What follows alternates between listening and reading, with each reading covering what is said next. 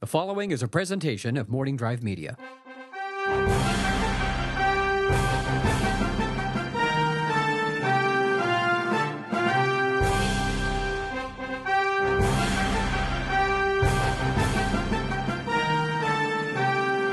From the Knapsack Files studios in Studio City, California, this is Spotlight Star Wars Episode 11.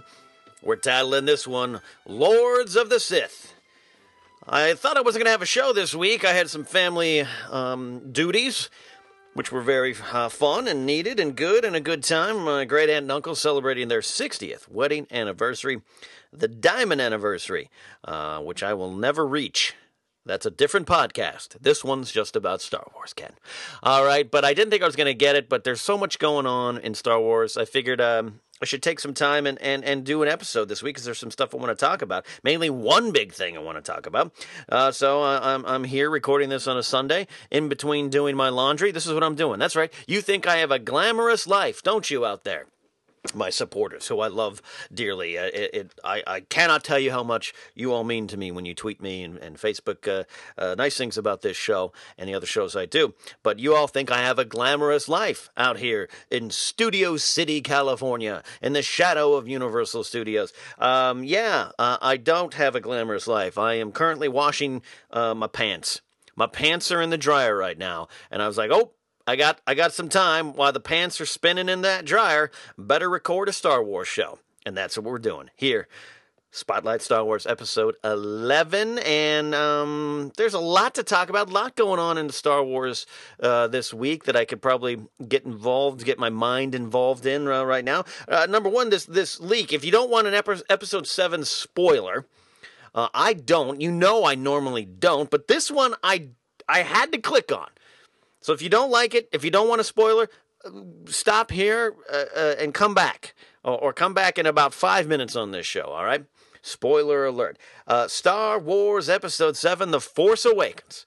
Uh, coming out December 18, 2015. It appears, according to one leak that I read very carefully because I did not want it to lead to other links, that one of the characters being brought back is Nien Nunb.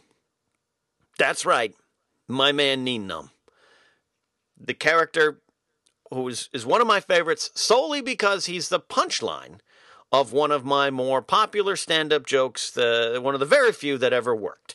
Um, I don't do stand up anymore, though I'm doing a set down at Comic Con. That's another show, another story. Um, but Nien Nunb is back, and I cannot be more excited. Does it serve a purpose? Probably not. I was very happy to see Nien Nunb show up in the Princess Leia comics by Marvel, and uh, he had a very key part in the formation of the rebellion, according to this comic. Uh, he was a, a key beloved figure. That wasn't enough for me. I wanted more, and apparently I'm getting it. Nien Nunb coming back to the Star Wars universe, apparently according to this one leak. Uh, I don't think that's anything related to the plot. It's not something that's going to destroy the plot for me or you.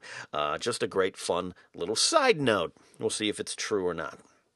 But that internet has a way of being more true than people want it to be when it comes to plots and spoiler leaks and all that kind of fun stuff. Uh, that was going on. We got uh, the Rebels, Star Wars Rebels show was coming back for season two, as we all know.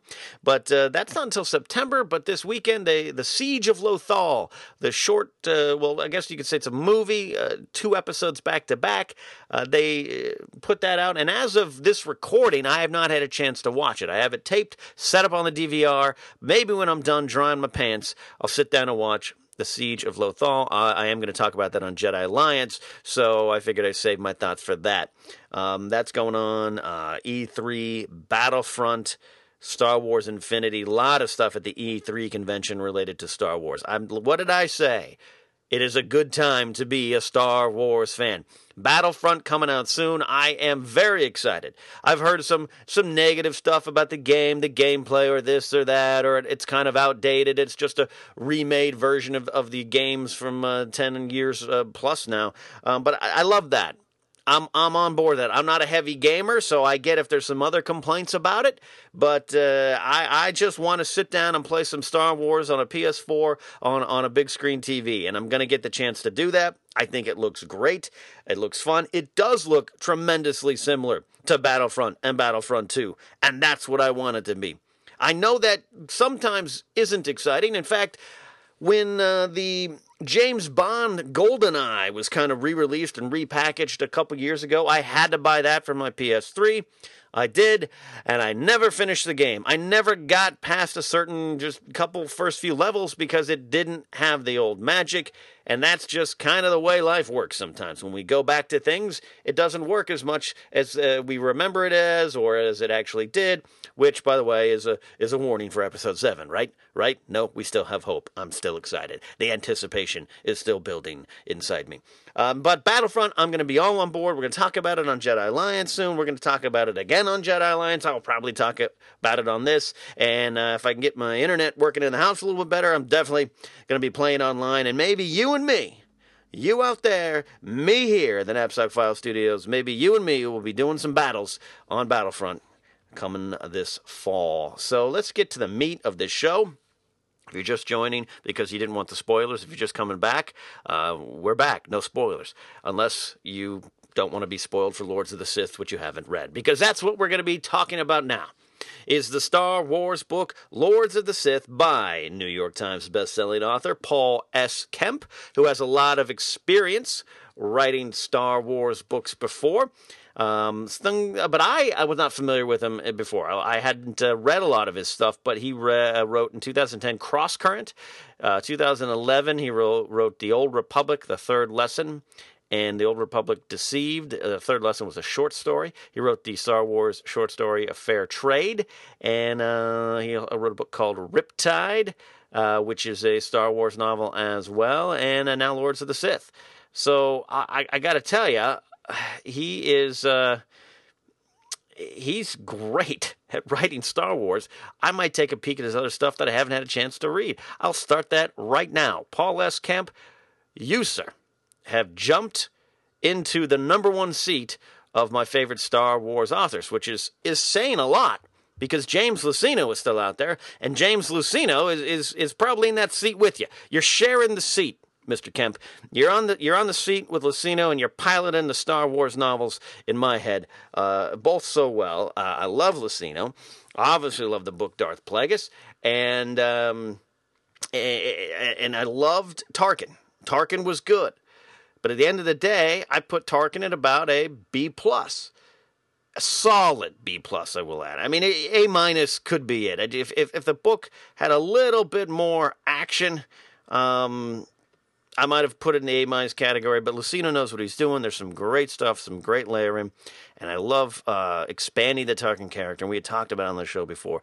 Uh, there was no misfires; it just uh, didn't capture me as much as as other books have. I struggled with New Dawn. I say that very respectfully. I, I'm not just trying to be an online critic of someone else's work. New Dawn just didn't work for me as much of as other Star Wars stories have. However and this is where I really have clarified things with, with people who think I, I hate the book New Dawn. That's not a that's not 100% true because it introduced Kanan in a great way. And Kanan, the Jedi, is is, is definitely as he portrayed by Freddie Prinze Jr. on Rebels, one of my favorite Star Wars characters, easily. It, it is already uh, up there and possibly in a top 10 as the character expands. I love the comic book series, Kanan the Last Padawan, that Marvel has. And, and, New Dawn, if I ever sit down and read New Dawn again and maybe give it that second chance it, it might deserve, it will be simply because I want to read the Kanan stuff again. It's an interesting character. A Jedi, a Padawan more, more uh, accurately, who had a hide, survived Order 66, and then. Um, go, goes on to kind of have to hide his Jedi training or his Jedi persona, take on a different name. He goes from Caleb Dume to Can- Kanan Jarrus, and, and that's what the comic book is kind of covering that that that journey. And he ends up, and he's kind of at the forefront of the uh, burgeoning rebellion, and and he's a character who who maybe uh, he drank, he had little little women in his life. He kind of not sure, kind of like Aragorn uh, for me a little bit. Just uh, he was he was the ranger. He hasn't put aside the ranger yet, or was it uh, in Rebels he does or needs to. Kanan is a great complex character in the Star Wars universe, and New Dawn does a great job with that. Uh, the rest of the book, I, I just didn't like it as much. And guess what? That's my right as a consumer. Just as some of you probably don't like my mouth when it talks into microphones and the things that come out of it. That's okay. uh, except for you trolls who continue to attack me on Jedi Alliance. Uh, you know who you are, and you probably hate listening now. Thank you for the listen. Let's get to Lords of the Sith. I'm sidetracking myself here as my laundry spins in the dryer. Lords of the Sith, Paul S. Kemp. Um, for some reason, when, when when news of this one came out, and I think its celebration was when I really I'd heard about it, and, and Celebration came out, and uh, at Celebrations they had this book there, the cover and everything, and uh, the cover's great. I'm going to say that right before I say something kind of negative. The cover's great. It's got the Emperor. It's got Vader. The lightsabers out. It's some good artwork. You got a you got a AT-AT Walker in the background. You got some Imperial the Star Destroyers. You got you got a fight going on. It looks good. It looks good. But I looked at it and I went, eh, I don't know. Yeah, a little side adventure for the Emperor and, and, and Vader. That that seems like it seems like old expanded universe stuff, the stuff that we no longer consider canon. Just these these little side missions or adventures that these guys are going on. It just it doesn't factor into the Star Wars story for me. So I, I knew I was going to read it, um, but it was not high on my list, so I'm a little bit behind. Other people, most notably our good friend Christian Harloff over at Schmoes and Jedi Council, he read this right away. I think he had it read read that weekend. He had an advanced copy or something cool like that. Um, then I found out a little bit more of the story, and this is the point where we, um, you know, if you don't want to get spoiled, you still want to read the book, stop. Don't listen to this anymore. Go buy the book, read it. Um, this involves um, involves the planet Ryloth, and it is a planet crucial to the growing empire as a source of slave labor and the narcotic known as spice. And uh, it is led by the planet. Uh, there's a kind of a little rebellion growing, led by by Cham Syndulla. Who's that character? Well, he appeared in the Clone Wars cartoon. And uh, he's joined by a character named Isval, another uh, a, Twi'lek, who's a vengeful former slave. And there's a little bit of a implied sex trade on the planet of Ryloth. There's some darkness in the Star Wars universe, make no doubt about it. And Syndulla if that name sounds kind of familiar to you in the Star Wars universe, maybe you're not in deep into the Star Wars universe as I am. Uh, if you've been watching Star Wars Rebels, that name Syndulla, it's attached to the first name Hera. That's right, Hera, another great new addition to the Star Wars universe. Uh, in, in, Rebels, this is her father, and technically, Hera appeared in the Clone Wars cartoon as a little baby with uh, uh Cham. Cham, is that how we're saying it, or is it Cam? Cam? I'm going Cham.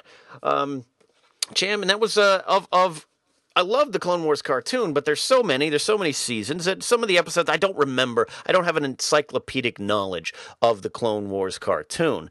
And um, you know, if you throw throw something at me, I'll be like, ah, I think I kind of remember that. But the Ryloth stuff, there, there, was a good episode, few episode arc. Um, I remember it. I remember well, and it was good. It was very uh, good late into the Clone Wars series, I, I, believe. But see, again, I don't even remember that. Check my check my facts on that. Someone else.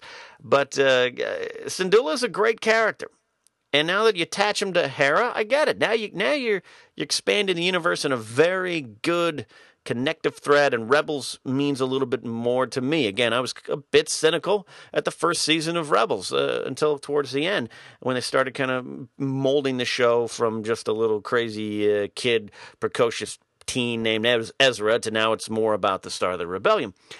So uh, that started to intrigue me that you're involving Ryloth and Syndulla, which is ties to Hera and also ties to the Clone Wars, and then then you got all right. You got then uh, you got the Emperor. You got Vader. And they're going to go on a mission, and uh, you know. And I hear then I hear that the plot point is uh, that the Emperor and Vader crash. They're stuck on the planet of Ryloth, and now they've got to get out. They've got to save themselves, or is it just a test for Vader? What's going on? The Emperor has foreseen it, so you know you'd think he'd seen see this happening. So once I got a hold of it, it was like, hey, let's do it. Let me dive on in. And I got to tell you, this is right now, there's more to come, but this is right now my favorite of the new canon books. Paul S. Kemp, if he happens to be listening now, we, I think he's favorite of one, of, one or two of my tweets, um, where I, I, I said Paul S. Kemp writes so well for Vader, I'm convinced he's Sith himself. Uh, Kemp, if you're listening, this is a spectacular book. You have done a great job. And without trying to get too much into the plot, for those out there listening who may not have read the book um, and you're still listening, I'll try not to spoil as much, but I'll just say what works for me. This reads like a movie treatment. And I mean that in a great way. This, this, when you're reading, particularly the action sequences that start this book and that, that appear all the way through it, some space battles, and there's a there's a mission going on, and kind of a, a secret mission that's happening. Um, th- this to me, um, like holy moly, it reads like I'm I'm re- reading something that an, uh, a screenwriter put together for for a, a film for, for directors and, and art directors and storyboard artists to look at and go, all right, that's our story. Uh, Paul, Paul S. Kemp did a great job with that. I, there's there's tension in his writing, the action because there's this this plan. The Syndulla's reb, little rebellion team here, uh, they got this plan they're putting into place, and, and when it starts going off, and the plan's happening, like you, to me like I, I was i was watching it while i was reading. That's that's the best compliment i can give an author in this type of genre.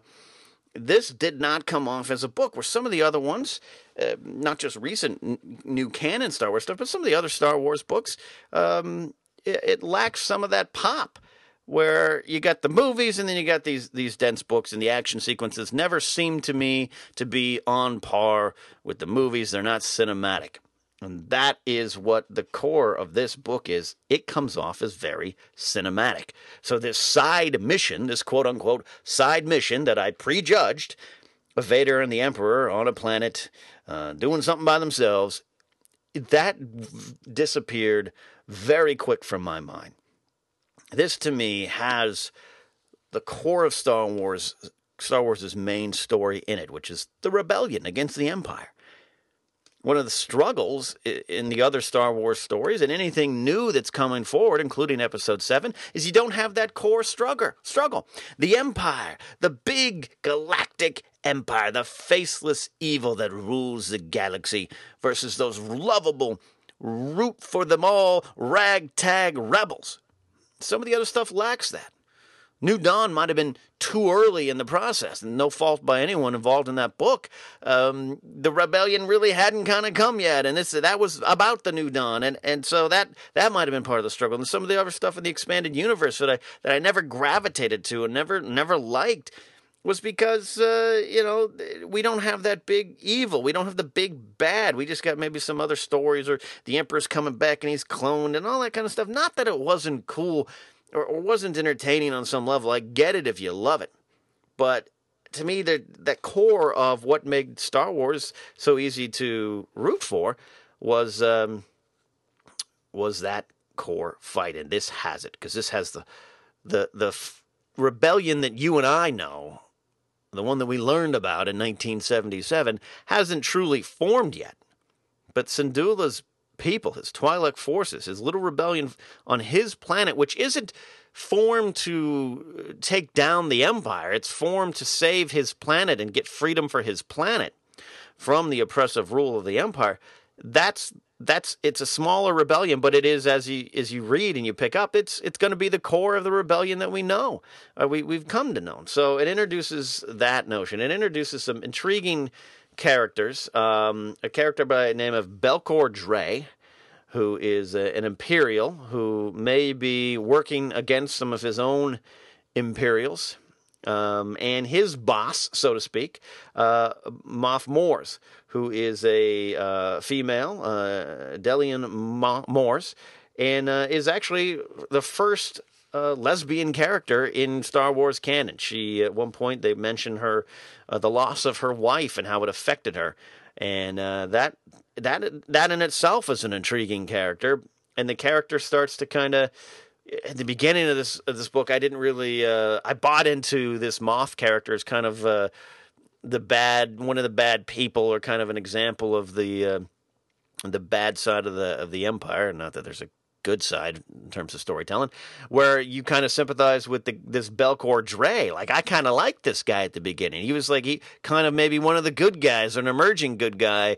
Uh, and by the end of it, not going to get into it. By the end of it, I had switched roles, and his path doesn't doesn't go the way you think it is, and her path g- carries a little bit of redemption for me, which is weird because she's an Imperial Grand Moff, or, or Moff, excuse me, excuse me, excuse me. Sorry, I didn't mean to mess up the ranks. She's just a Moff.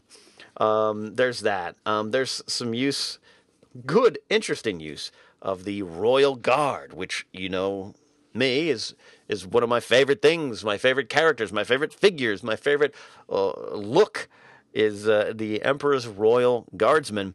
And because the Emperor's involved in this one, there's some guardsmen, and there's some interesting things about who those guys are under the mask and what they are required to do and what they can do and what they're capable of doing and what they are willing to do. There's some great stuff with the Royal Guards that, that quite frankly, I haven't gotten. I know there's a lot of other stuff out there, Shadows of the Empire stuff, some of that comic stuff that contain uh, some Emperor's Royal Guard stuff, but I never, I didn't get into it because again, um, my problems with the expanded universe uh, in the '90s and growing up a Star Wars fan, I just didn't get into a lot of it. At one point, I stopped, but. Um, they really, really, really do a great job. Uh, uh they, I mean, Paul S. Kemp and the, and the story, Lucasfilm story team, do a great job kind of giving you some moments with these characters um, that you that you normally wouldn't get. I think if this had just been set with the Emperor in a throne room uh, and Vader coming to talk to him, this is the Emperor in action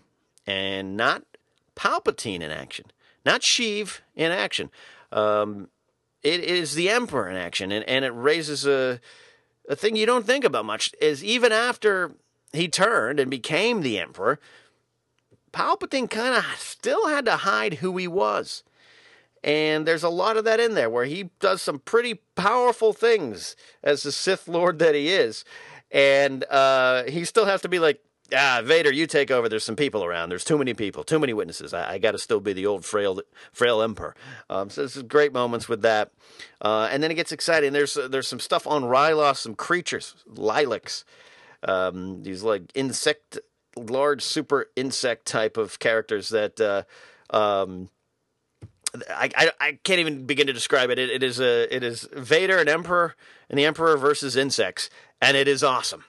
And it again reads like a movie, and my heart was uh, actually palp palp palpitating. my heart was actually pumping um, during this these scenes, and you find yourself rooting for the Emperor and Vader to get out of this tough situation. It's really cool. It's something you kind of don't think about because Vader, I mean, he's one of my favorite characters. Uh, he's a lot of people's character. He is a cult character because he's so bad. He was good. You rooted for him in a way, and you loved him. The Emperor's kind of cool. Emperor's one of my favorite characters to quote. I don't do the best Emperor impression, but I will do it consistently. Uh, I, I love it. But really, you never really stop and root for these characters in the actual story in a weird way, you're rooting against him. Well, you, you want Luke to kind of get out of that situation when the Emperor's shooting lightning bolts into his teeth in Return of the Jedi. But I, I don't know if you root for him. And until Vader turns and grabs his boss and throws him down the chamber, you're not really rooting for him as the big bad Darth Vader and the big bad Emperor Palpatine, Emperor Sheev Palpatine. But in Lords of the Sith, particularly, in this sequence with these insect creatures native to the planet Ryloth chasing down Emperor and Vader, you're rooting for them. You're like, yeah, do it. Use the Force. Use that lightsaber. The Royal Guards are in action. It is a spectacular sequence. I never thought I'd say that the sequence that made me actively root for Vader and the Emperor inside the story would be or would involve supersized insects but it's there and it works. And there's some great, great stuff about um, about the rebellion, about about Cham Syndulla and and Isval and, and what they're doing it for, and how much of it is vengeance, and how much motivates them for vengeance, and how much they're doing it for freedom, and and and and the concept that go and it goes through Syndulla's mind from beginning to end is, we're not terrorists, we're freedom fighters which is very, very, very pertinent for this day and age. Uh, that word terrorist is very, very, very, very much in our forefront all the time. And so it touches upon points of view and perception and perspectives. Doesn't mean, I'm going to clarify, doesn't mean that I believe terrorists are right. I'm just saying it makes you think. It's like that season, the third season of Battlestar Galactica. For those who have watched it, it flips things around and makes you think, well, who who are the insurgents and who's who's the good guys, who's the bad guys. It I like things that kind of stop and make you think for a second. And there's some moments with the rebellion side of things here where you're like, well, are they? Yeah, they're the good guys. They're definitely the good good guys. But as you learn more about this Moff and you learn more about this Colonel Belkor Dre, you're like, well, uh, but okay, no, I'm still on the freedom fighter train here with the re- the rebellion. But at the same time, they might be who they are. They're, killing guys who just showed up to work as stormtroopers. And I've said this before in other shows on Jedi Alliance and other things. You know, the, the rebels were kind of the bad guys from a certain point of view. We don't get to explore that other point of view. And uh, this book kind of dives into it a little bit. It still paints the rebellion as it should, as the good guys. But there's some moments there where you're like, well, why are they doing it? Are they freedom fighters? We're freedom fighters, not dot, dot, dot, dot, dot. You fill in the rest. And there's some great moments there. And again, there's some darkness. This, there's some, some dark things here towards the end. I, I, I don't want to say for those who haven't read and are still listening, read this book. But here is the main event as I wrap up this week's episode. I could go on and on and on about this book. I, I enjoyed it so much. But what I really loved is at the center of this story is Darth Vader, who is still in his heart, what's left of it, Anakin Skywalker. Doesn't mean the good is still in him, as, as Luke uh, believed, but maybe that's true. But we, as Star Wars fans, and follow me along, maybe I'm wrong, maybe this is just me. But as Star Wars fans, we tend to separate Anakin Skywalker, what we have come to know of him, whether you liked it or not, the prequels or the Clone Wars or some of those other stories. We separate him, that guy, Anakin Skywalker, from that guy we kind of knew and loved in the late 70s and early 80s and beyond, Darth Vader. We see them as two separate people. In a way, they're two separate characters, totally. I get that. I've never had a problem accepting that. But I always seem to separate them as if Darth Vader is not Anakin Skywalker. I know he is in Star Wars canon. I grasp that, but in, in New Hope, Empire Strikes Back, and Return of the Jedi, you look at that guy and you don't think he was the guy you saw and learned about in the prequels and some of the other stories. Uh, which means to me that character, Vader, had no memory or no thoughts or no connection to the things of his past. Now, again, if you want to get into whether or not the prequels are good, this isn't that discussion. But there was stuff established, stuff done. He had a lady friend. He married her. He had two kids he didn't know about. She died. He had that sadness. He goes on to get this Padawan, Ahsoka Tano, who he forms a, a bond with. Called her Snips.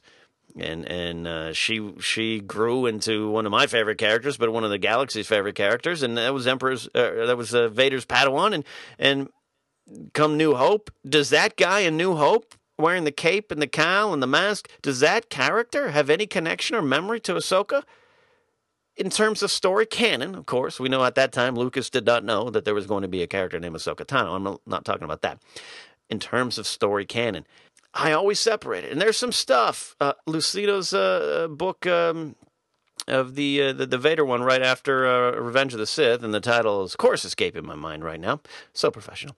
Um, uh, Labyrinth of his Labyrinth of Evil. Oh, that's the one before. I'm going to stop. But there's that one that Luceno wrote right after Revenge of the Sith, and it really it's not canon now, of course, but it gets into Vader's head a little bit about the transition from Anakin to Vader. So with that not being canon, that that that book uh, did help me a little bit. But but this one, Lords of the Sith, directly.